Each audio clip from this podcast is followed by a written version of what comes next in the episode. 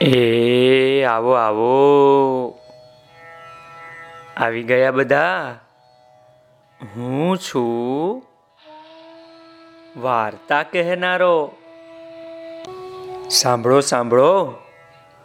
આજે હું તમને એક સરસ મજાની વાર્તા કહેવાનો છું, હો ભાઈ. હા, વાર્તાનું નામ છે લાલ ટોપી. એક હતો રાજા. એ રાજાના કુંવરનું નામ લાલ ટોપી હતું. કુંવર નાનો હતો, ત્યારે રાજાએ એને લાલ ટોપી આપી હતી, હો ભાઈ. આ રાજાનો કુંવર તો તે લાલ ટોપી કાઢતો જ નહોતો. એટલે તે ઉપરથી બધા તેને લાલ ટોપી કહેતા. કુંવર તો મોટો થયો તો પણ લાલ ટોપી કાઢે નહીં. આ લાલ ટોપી મોટો થયો, વાંચતા લખતા કાંઈ શીખ્યો નહીં હો ભાઈ. એટલે રાજાને ચિંતા થઈ. રાજાએ લાલ ટોપીને લખતા, વાંચતા શીખવાડવા માટે એક શિક્ષક રાખ્યો. રાજાને એમ કે શિક્ષક લાલ ટોપીને લખતા, વાંચતા શીખવાડશે તો જે કાંઈક શીખશે. પણ લાલ ટોપી તો કોઈની કાંઈ વસ્તુ પાસે રાખે જ નહીં હો ભાઈ. શિક્ષકો જે શીખવાડે તે બધું લાલ ટોપી પાછું આપી દે. આમ ને આમ રાજાનો આ કુંવર તો પંદર વર્ષનો થયો, પણ લખતા વાંચતા કાંઈ આવડે નહીં. એટલે રાજાને તો ભારે શરમ થાય હો. રાજાએ લાલ ટોપીને બોલાયો. લાલ ટોપી આવ્યો. રાજા કે, બેટા, લાલ ટોપી તારે એક વર્ષ માટે અહીંથી દૂર બીજા એક શિક્ષકની પાસે ભણવા જવાનું છે. તું એમની પાસે રહીને ભણજે, એટલે તને લખતા વાંચતા આવડી જાય. લાલ ટોપી તો એના પપ્પાની વાત માની અને બીજે ગામ ભણવા ગયો. બરાબર એક વર્ષ થયું ને લાલ ટોપી રાજાની પાસે પાછો આવ્યો. દીકરાને આવેલો જોઈને રાજાએ તો લાલ ટોપીને પૂછ્યું, બોલ બેટા લાલ ટોપી, આ તમે બહાર ગામ ભણવા ગયા હતા? તે વળી કાંઈ, કઈ વિદ્યા શીખીને આવ્યા છો? શું ભણીને આવ્યા છો? લાલ ટોપીએ તો ઠાવકું મોઢું રાખીને રાજાને કહ્યું, પિતાજી પિતાજી હું મારા ગુરુ પાસેથી કૂતરાની ભાષા બોલતા અને સમજતા શીખી આવ્યો છું. લો, બોલો. લાલ ટોપીની આ વાત સાંભળીને રાજાને તો બહુ ગુસ્સો આવ્યો હો ભાઈ. કઈ શીખી શીખીને કૂતરાની જેમ બોલતા ને એની ભાષા સમજતા શીખાતી હશે? બીજા દિવસે રાજાએ પોતાના દીકરા લાલ ટોપીને પાછો એક વર્ષ માટે બીજા એક શિક્ષક પાસે ભણવા મોકલી દીધો, બોલો? લાલ ટોપી તો આ એક વર્ષ ત્યાં રહ્યો અને એક વર્ષ પૂરું થયું એટલે પાછો રાજાની પાસે પોતાના દેશમાં આવ્યો. કનૈયા કુંવર જેવા દીકરાને પાછો આવેલો જોઈને રાજાએ લાલ ટોપીને પૂછ્યું, બોલો બેટા લાલ ટોપી આ તમે બહાર ગામ ભણવા ગયા હતા, તે ત્યાંથી વળી શું શું શીખીને આવ્યા છો? તે તો જરા અમને કહો. લાલ ટોપીએ કાબરબેનની જેમ ઠાવકું મોઢું રાખીને કહ્યું, પિતાજી, આ વખતે છે ને છે ને, આ વખતે હું તો દેડકાની ભાષા શીખીને આવ્યો છું. ડ્રાઉ ડ્રાઉ. લે, બોલો.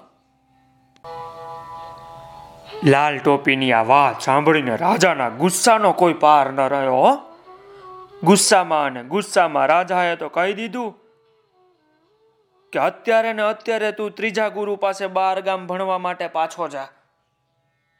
હવે ત્યાંથી જો કાંઈ વિદ્યા શીખીને નહીં આવે, તો હું તને આ રાજમહેલમાંથી અને આ દેશમાંથી પણ કાઢી મૂકીશ. લો બોલો, લાલ ટોપી તો રાજાની આવી વાત સાંભળીને વળી પાછો એક વર્ષ ત્રીજા એક શિક્ષક પાસે ભણવા ગયો. બરાબર એક વર્ષ પૂરું થયું એટલે લાલ ટોપી પાછો રાજા પાસે હાજર થયો. રાજાએ વળી પાછું પૂછ્યું, બોલો બેટા લાલ ટોપી, તમે હવે તો કાંઈ શીખી બીખીને આવ્યા છો કે નહીં? લાલ ટોપીએ જવાબ આપ્યો, પિતાજી, છે ને છે ને છે ને આ વખતે હું કબૂતરની ભાષા શીખીને આવ્યો છું, કબૂતરની. લો બોલો. લાલ ટોપીની આ વાત સાંભળીને રાજાના ગુસ્સો તો ભાઈ સાતમાં આસમાને પહોંચી ગયો હો. ખૂબ ગુસ્સો આવ્યો એમને. રાજાએ તો કહી દીધું કે આજથી મારો દીકરો તું નથી. તારા જેવા ઠોઠડા દીકરા કરતા તો મારો કોઈ દીકરો ના હોય એ વધુ સારું. અત્યારે ને અત્યારે તું આ દેશ અને રાજમહેલ છોડી દે. લાલ ટોપી તો રાજાની આ વાત માનીને નીકળી ગયો. અને બાજુના એક દેશમાં જઈ પહોંચ્યો ભાઈ. બીજો દેશ હતો ત્યાં.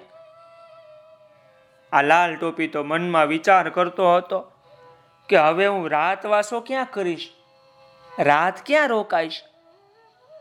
આવું વિચારતો હતો ત્યાં એ ગામના લોકોએ ગામને પાદર આવેલું એક મંદિર બતાવ્યું અને કહ્યું, અમે અજાણ્યા માણસોને અમારા ઘરમાં નથી રહેવા દેતા.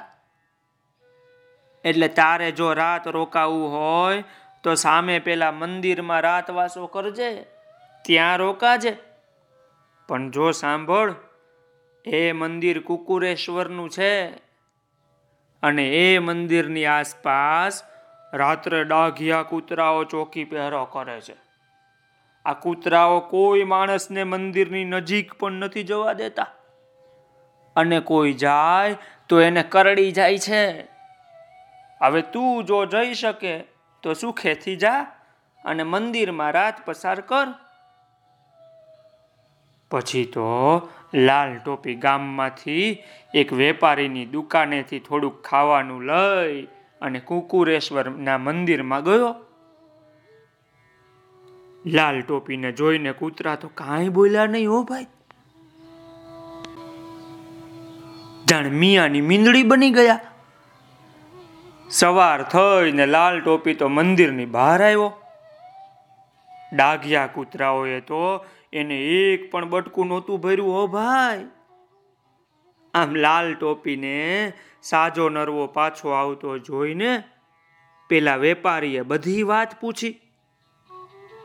લાલ ટોપી તો કે, અરે ભાઈ, એમ નવાઈ ન પામો. આ તમે બધા કૂતરાઓની ભાષા નથી જાણતા, એટલે એ તમને કરડે છે. મને કૂતરાની ભાષા બોલતાય આવડે અને સમજતાય આવડે. અરે આ મંદિરની અંદર ઘણા બધા પૈસા અને ધન દોલત દાટી છે અને આ કૂતરાઓ એની રક્ષા કરે છે. ભગવાને પોતે જ આ કૂતરાઓ અહીંયા પૈસાની રક્ષા કરવા માટે રાખ્યા છે. જે જગ્યાએ ધન દોલત દાટી છે, તે જગ્યા મને કૂતરાઓએ પોતે બતાવી છે. અને મને તો એ કરડ્યા પણ નથી. લાલ ટોપીની આ વાત સાંભળીને પેલા વેપારીએ બીજા કોઈને આ વાત ન કહેવા માટે કીધું હો. કોઈને આ વાત ન કરતો લાલ ટોપી એમ કીધું. અને લાલ ટોપીને સાથે લઈને વેપારી મંદિરમાં અંદર ગયો અને જે જગ્યાએ પૈસા દાટ્યા હતા ને, તે બધા લઈ લીધા. અને લાલ ટોપીને પણ ઘરે લઈ ગયો અને પછી એને ખૂબ સારી રીતે રાખ્યો. એક દિવસ, ચોમાસાનો દિવસ હતો ઘણો બધો વરસાદ પડ્યો, એટલે દેડકાઓ બોલવા લાગ્યા. લાલ ટોપીએ આ સાંભળ્યું તો દેડકાઓ આમ ગાતા હતા. ડ્રાઉ ડ્રાઉ ડ્રાઉ.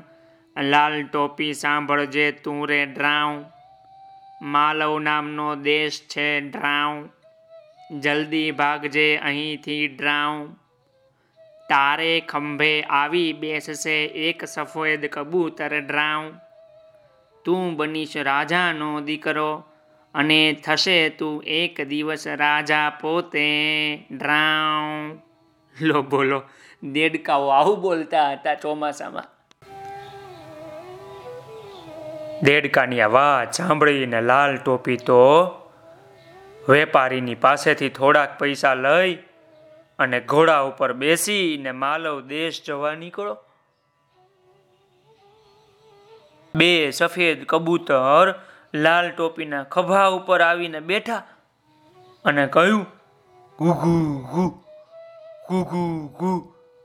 લાલ ટોપી, અમારા દેશનો તું રાજા બન, કેમ કે અમારા રાજા કોઈ નથી. પછી તો, ભાઈ, આપણો આ લાલ ટોપી દિવસો ગયા અને માલવ દેશનો રાજા બની ગયો. તો, ભાઈ મજા પડી ને? આ લાલ ટોપી કેવો હોશિયાર નીકળો. ચાલો આવજો. આવતીકાલે હું તમને બીજી વાર્તા કહીશો ભાઈ. આવજો.